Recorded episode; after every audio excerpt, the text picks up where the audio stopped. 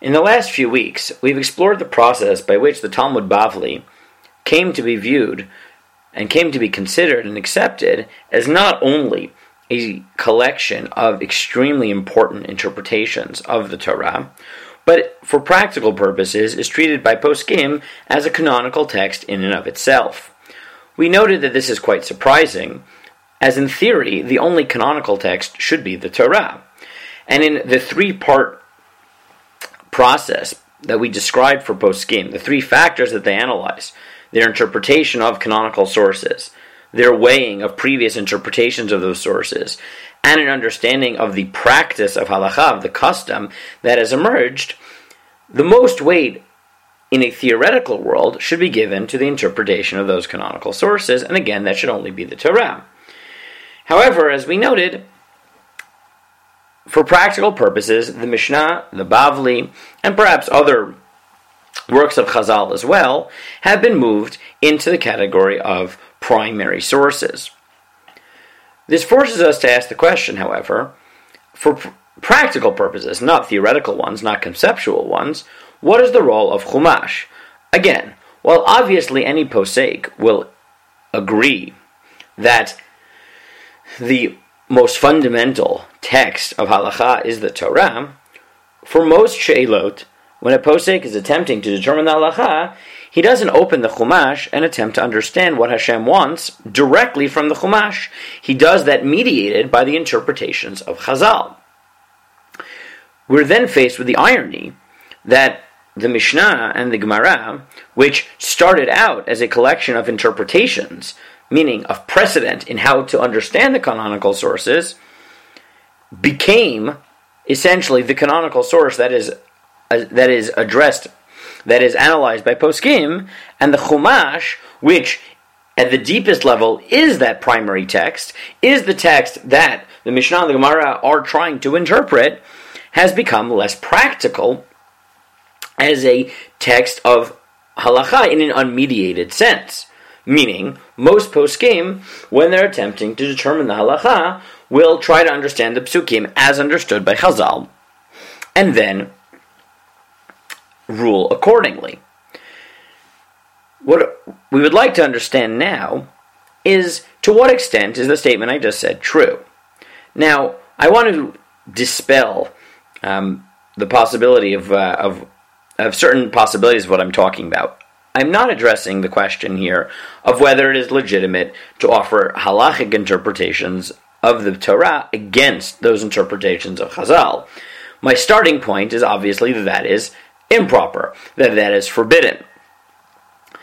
Once Chazal have offered a halachic interpretation of, the, of, a, of a pasuk, we are bound by that interpretation.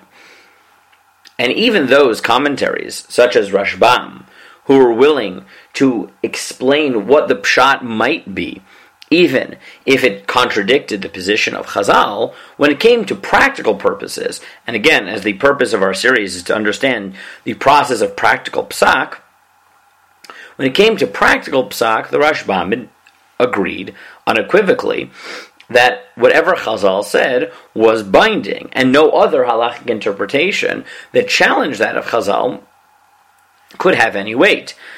Again, that is my starting point that if there's an interpretation offered by Chazal that is binding, and any interpretation offered which is contrary to the vision of Chazal is, for halachic purposes, wrong. My question is slightly different, or in fact, radically different. My question is, what if there's a interpretation of a pasuk which a later commentary understands in a particular way that is neither weighed in on in support or against by Chazal. Does that independent interpretation of the psukim have any weight? That's the question that we will address today. Now, I will note one more point before we get into that question, and that is the following. Even if one concludes, as we'll see many commentaries indeed do, that Nowadays, once we have Chatimat Talmud, once we've accepted the Bavli as binding, one can no longer offer new interpretations of the Torah for halachic purposes. even if one believes that is so, the Rambam, the Rambam felt that understanding in a deep way and being cognizant of the way in which the interpretations of Chazal are in fact interpretations of the Torah is central to the process of Talmud Torah. In Perak Aleph Halacha Yud Aleph of Hilchot Talmud Torah, the Rambam writes as follows: "V'chayav l'shalesh et zman lemidato, shlish b'torah shebichtav, u'shlish b'torah shebal One must divide the time of his learning, a third in ktav, meaning Tanakh, a third in Torah and then he defines the third category, what he calls Gemara, as follows: Ushlish, one third of his time, Yavin v'yaskil achrit davar merishito must be devoted to understanding and conceptualizing the ultimate derivation of a concept from its roots. V'yotzi davar mi davar, davar ledavar, inferring one concept from another, comparing concepts, v'yavin b'midot Torah nidreshet and understand, using the principles of biblical exegesis, meaning the principles of Chazal, ad sheyeda heach hi ikar hamidot, והיח יוציא האסור והמותר וכיוצא מן מדברים שלמד מפי השמועה.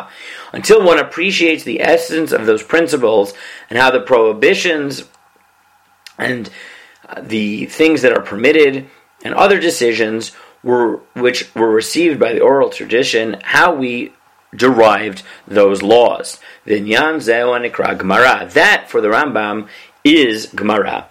And therefore you see for the Rambam that it is not sufficient, even again, even if we were to conclude, as many Mefarshim will, that for practical purposes, despite the fact that the Torah is the ultimate canonical source, the ultimate source for all of our laws, for practical purposes, we only understand it halachically through the lens of Chazal's interpretation.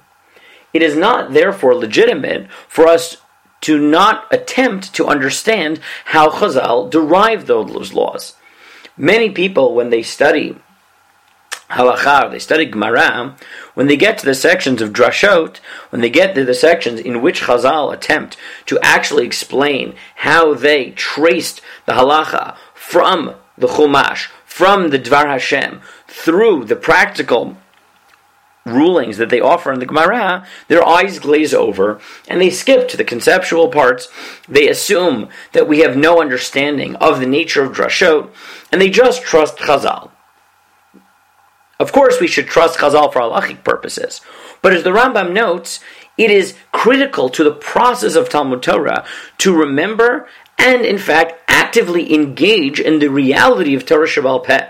And the reality of Torah Shebaal Peh is that it is in a fundamental sense, a series of interpretations of the Chumash. And therefore, for us to forget that, to not engage in the process and really understand how those midot shator and bahan, how those principles lead from the ultimate canonical source, from the Torah, from the Chumash, to halacha is giving up on a fundamental element of what the Rambam calls Gemara. So again, even if we conclude that we have entered a period in which the ultimate canonical source, the ultimate primary text, is no longer an open source for us to derive new halachot.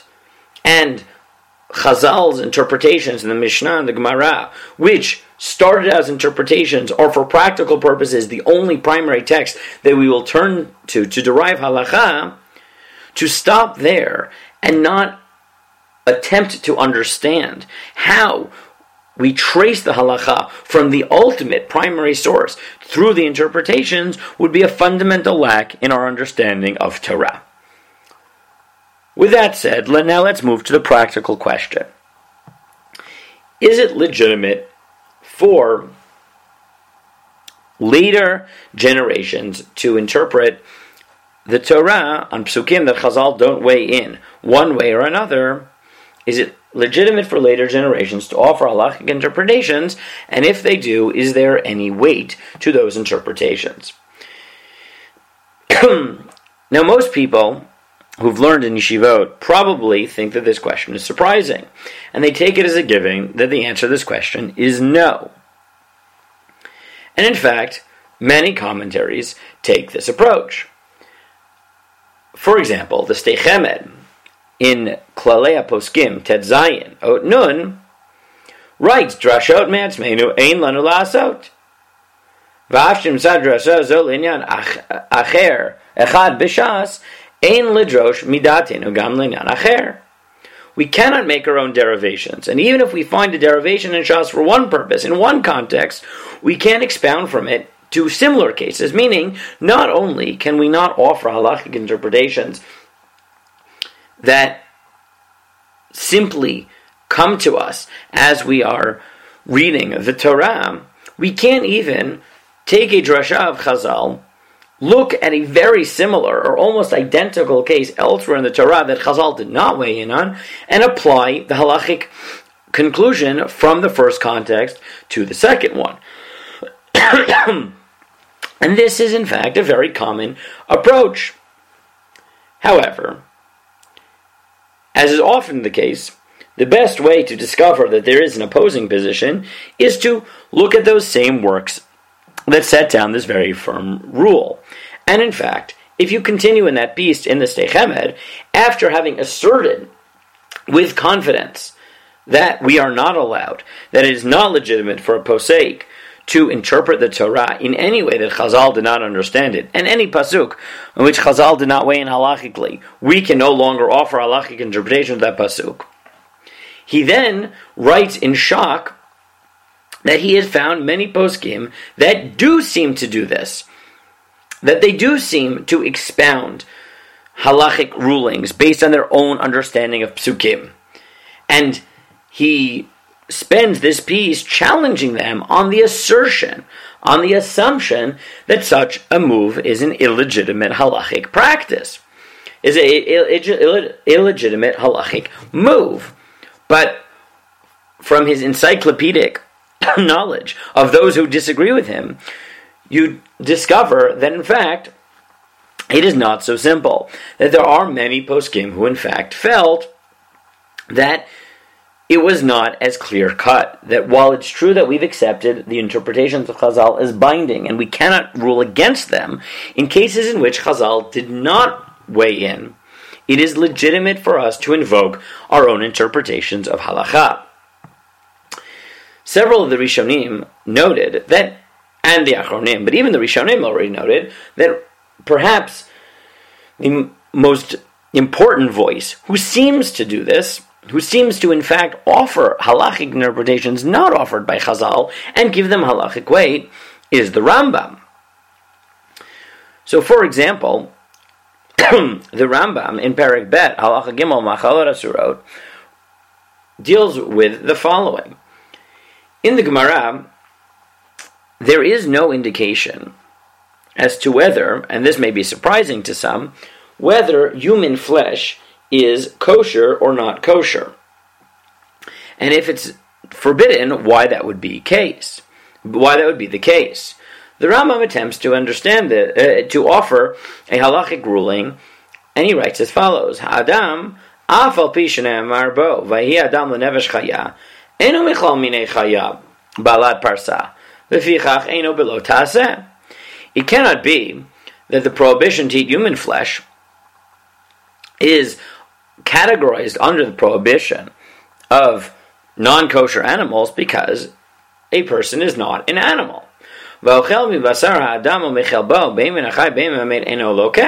And therefore, if one were to eat human flesh, one would not receive lashes. Aval, and here's where the Rambam introduces a drasha, aval asuru ba'aseh. It is forbidden by dint of a positive commandment, meaning it is not a prohibition, but there is a positive command from which we derive a prohibition. Because the Torah counts, enumerates seven types of animals, and so these are the beasts which you can partake of.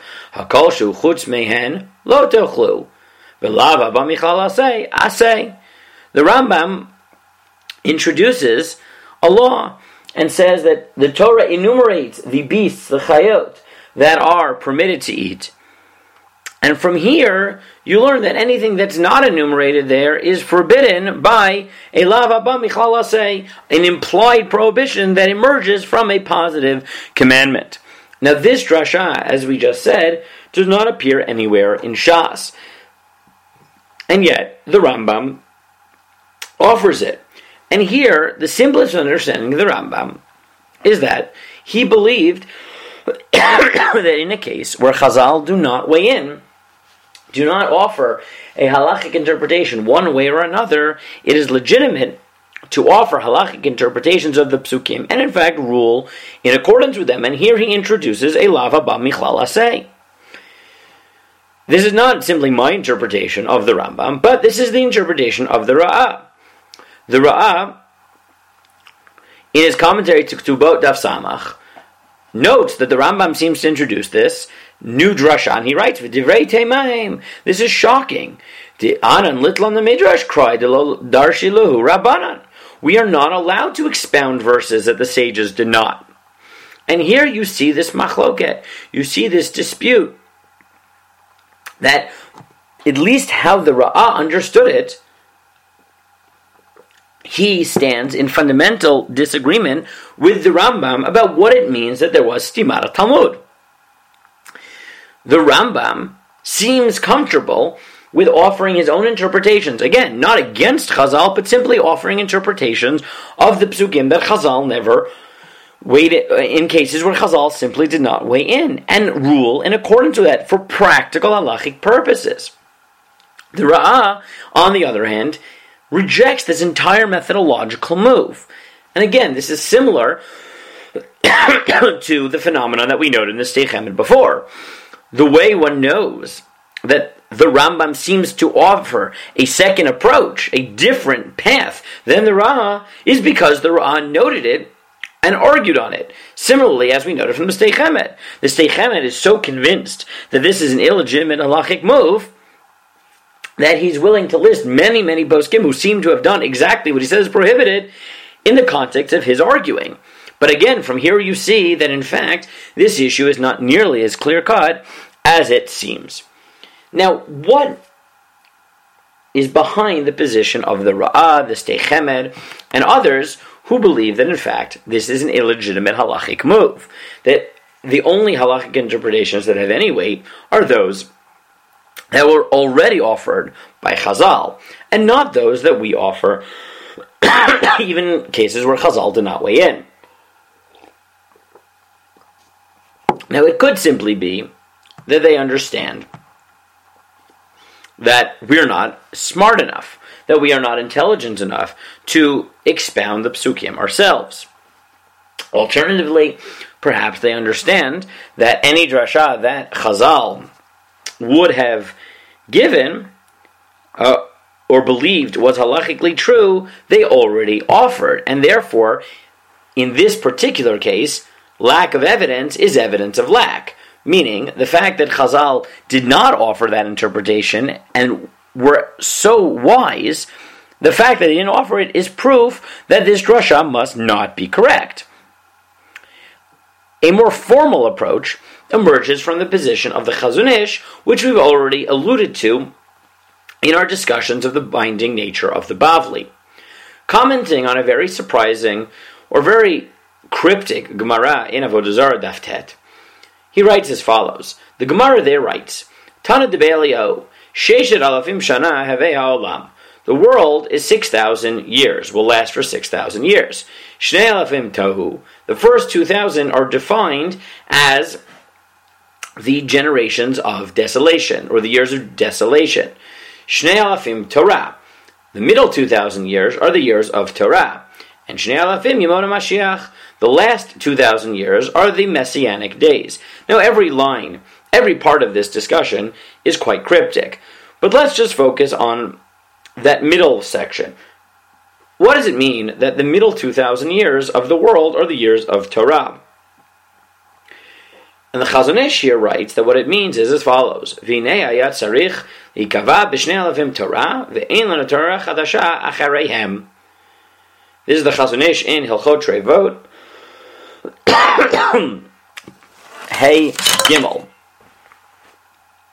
And the Chazon Ish writes that what it means that the Shnei Alafim are Torah, that the middle 2,000 years of the world are the years of Torah, it means that for whatever reason, for whatever metaphysical reason, it was established that only in that period can Torah be created. After that, the process of Torah study be, will be one of interpretation.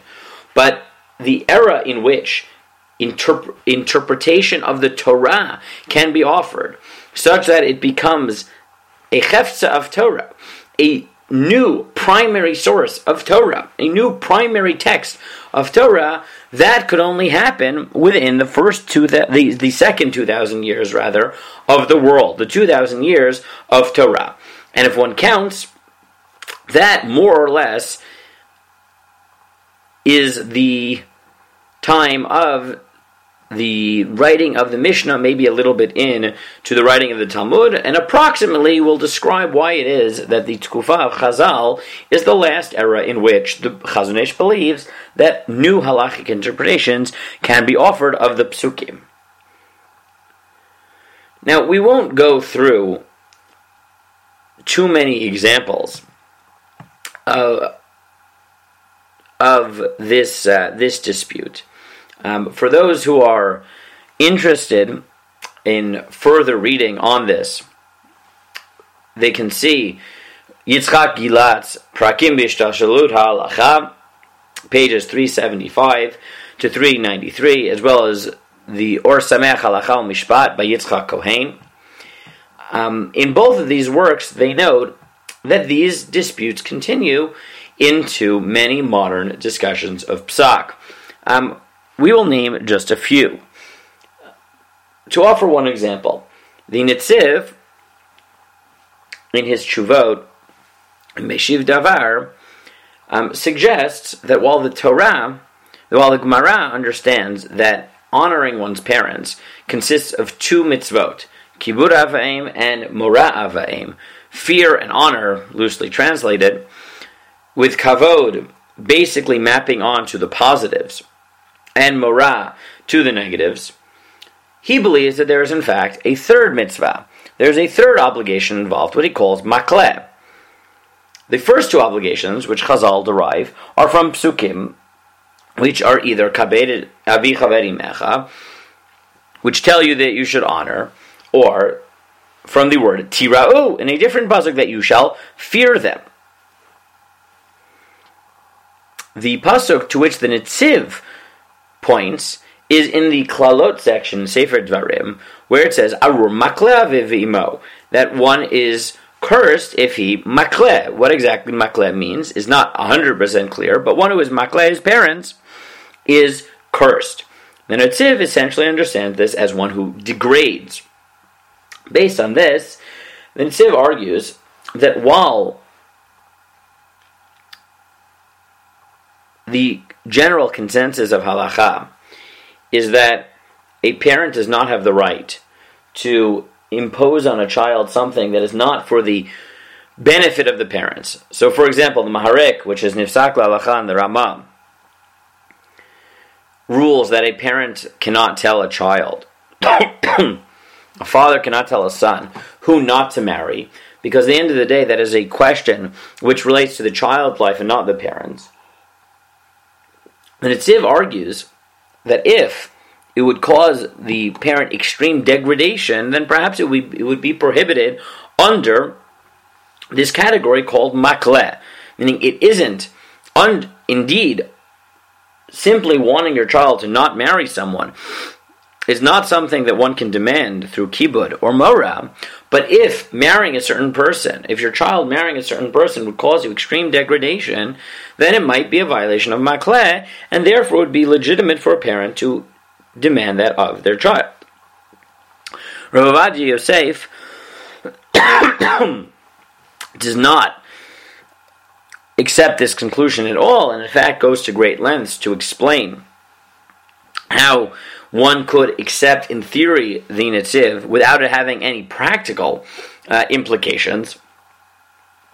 But the fact remains that the Nitziv entertained the possibility that while Chazal introduced only two obligations in the realm of honoring parents, perhaps there's a third, which, as we've noted, may have very significant halachic implications.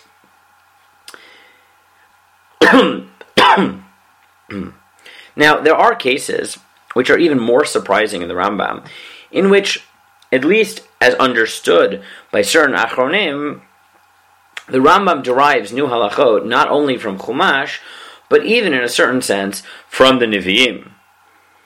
The Or Sameach, especially in several places, understands the Rambam in this way. So, for example, in Shmuel Bet, Perak Aleph, the Psukim tell us as follows: Vayomer Lav David,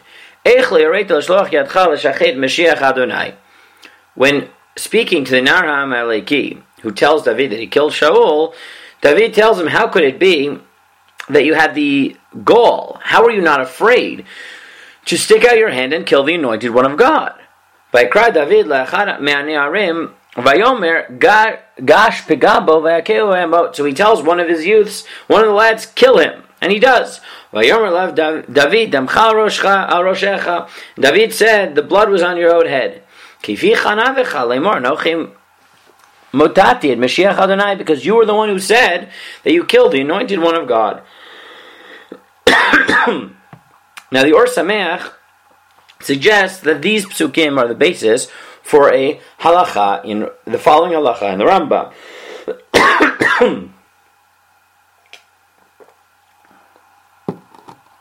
in Hilchot Rotzech Shmira Nefesh, Perik Bet Halacha Zayin, the Rambam writes, Echad Horeged Abari, Oar Acholeh Anotel Lamut, Bafil Haraged Goseis Neharag Alav.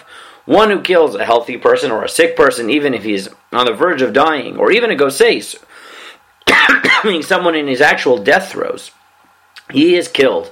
Vimaya goses dam kagon sheiku ad shenata lamut v'arehu goses haregoto ein bedin memitinoto.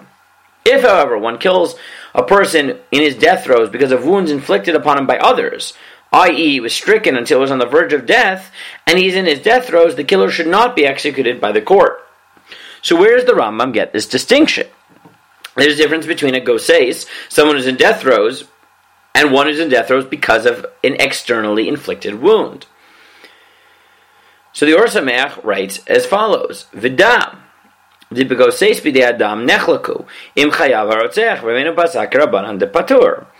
The question of a Goseis in general, uh, of a Goseis B'dei is a machloket in the Gemara, and the Rambam pa, pa, rules that you are pa, patur. Nired de gambazem midin melch Yisrael chayav. Leachol hamelech lehorgo v'haraya mehad David harag et hager hamalaki al pi odat piv. Zeh haya midin melech. Zergish Rabbeinu b'lashon katsho v'maya goses biadam hargin ein beidin mimitin oto digdik beidin hamidin malchut chayav mita. The Or Sameach writes as follows. The Rambam is very careful in his language. He writes that if one is a goses bide adam, again, the question of, I think I misspoke before, but the question of goses bide adam is a machloket in the Gemara, whether you can be put to death by the Beit Din.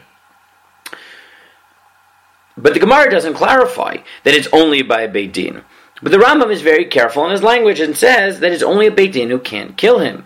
The Or Sameach understands the Rambam as offering an implied he, he can't be killed by Beit Din, but it would be legitimate, halachically, ethically, for a king to decide to put such a person to death, and therefore explains that the Rambam, based on this understanding of the story, in Nach, was carefully framing his language to limit the interpretation of the Gemara specifically to the rights of Din, or the responsibilities of Din to kill this murderer, to put this murderer to death, but was allowing the possibility that a king would be allowed to. And in fact, the Tzitz Eliezer quotes the Or Sameach in a halachic context in in Chelik Yudchet Siman Samach Vav. And therefore you see, and there are many other examples of this, where, again, in this case it's not nearly as clear as it was in the case of the prohibition to eat human flesh here the Or Sameach is reading the Rambam as making a specific halachic claim based on interpretation of Navi, which the Rambam doesn't even quote. But that only emphasizes the point that there are there as much as certain poskim like the Ra'ah, like the Sdei Chemed, believe that it was never legitimate to use independent interpretation of psukim to offer halachic rulings. The Or Sameach, even in cases when the Rambam doesn't explicitly say it, has diukim in the Rambam which he assumes are based on the Rambam's interpretation, independent interpretation of Psukim, and what's more surprising, Or Sameach, is not only of Chumash, but even of Navi. Now, there are other examples of this, and if one is interested in seeing this again, one can refer to those hmm, Svarim that we mentioned before. Before we conclude, though, I will note that even if indeed one takes the more limiting approach, and one does not believe that we can offer binding halachic interpretations of psukim, not in the Chumash and for sure not in Navi or Ktuvim, that weren't offered by Chazal, that doesn't mean that there is no sense in which Chumash is still a practical work of halacha, because there there are two ways in which I think that everyone can agree that we can still turn to the Torah not just as the theoretical primary source upon which the interpretation of Chazal are based, but as a source to which we can look for for practical rulings. What do I mean? I mean as follows. The Ramban in two places, in very famous passages, both in Parshat Kedoshim and in Parshat Vatchanan, writes that the methodology of the Torah was not to articulate every possible practical case that would ever come up. Meaning, the strict letter of halachic law does not cover every case in the world.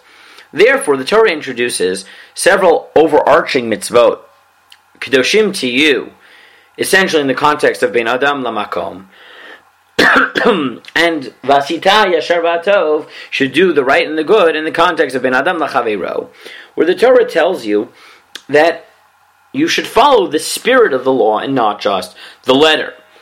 As the Ramban writes in that second context, Vasita Yashav Atov, Zen Yan Gadol.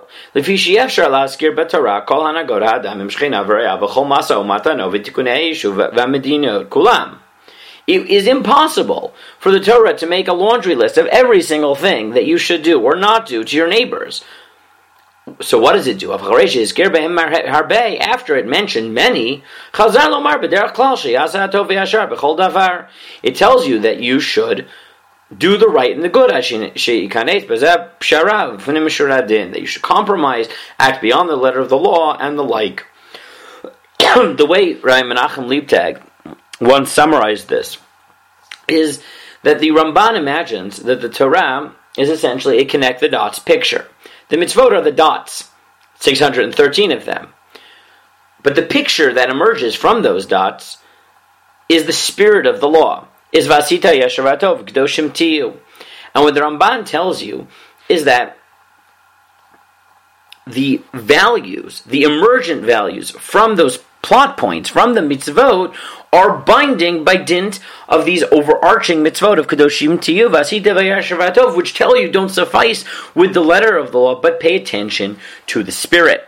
And in that sense, I think everyone can agree that even if we think that you cannot inter- offer new interpretations of the psukim not offered by Chazal, it is of course legitimate and obligatory in the cases of gray in the cases where there is no firm halachic answer one way or the other, and the question is, what is right in line of the spirit of the Torah, there it is perfectly legitimate and in fact obligatory to look back at the Torah, look at the Chumash, and get a feel for what the Torah wants. Of course, here you are aided by the interpretations of Chazal, but reading the Torah is critical in that sense to gain that intuition of the spirit of the law. And this is not just true of law, but it's also true of narrative. The Noda B'Yehuda, in a celebrated tshuva about hunting, writes that it is not prohibited to hunt from a technical letter of the law, But he thinks it is wrong. It's wrong to be a hunter. And he says, why? He says, I'm shocked about this.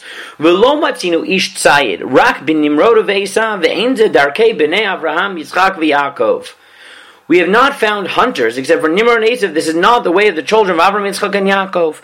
And again, the Noda B'Yehuda here is not offering a strict halachic interpretation. In fact, he spends most of the tshuva arguing that on strict halachic grounds, hunting could be justified.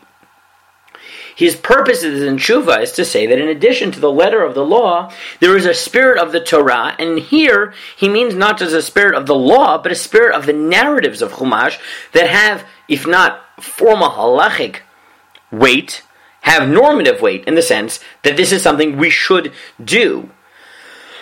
and therefore, I think that even if, as I said, one accepts the more limiting interpretations of people like the Ra'ah and the Sdei Chemed, and believes that one should not offer new halachic interpretations of the psukim, and that is not a legitimate halachic move.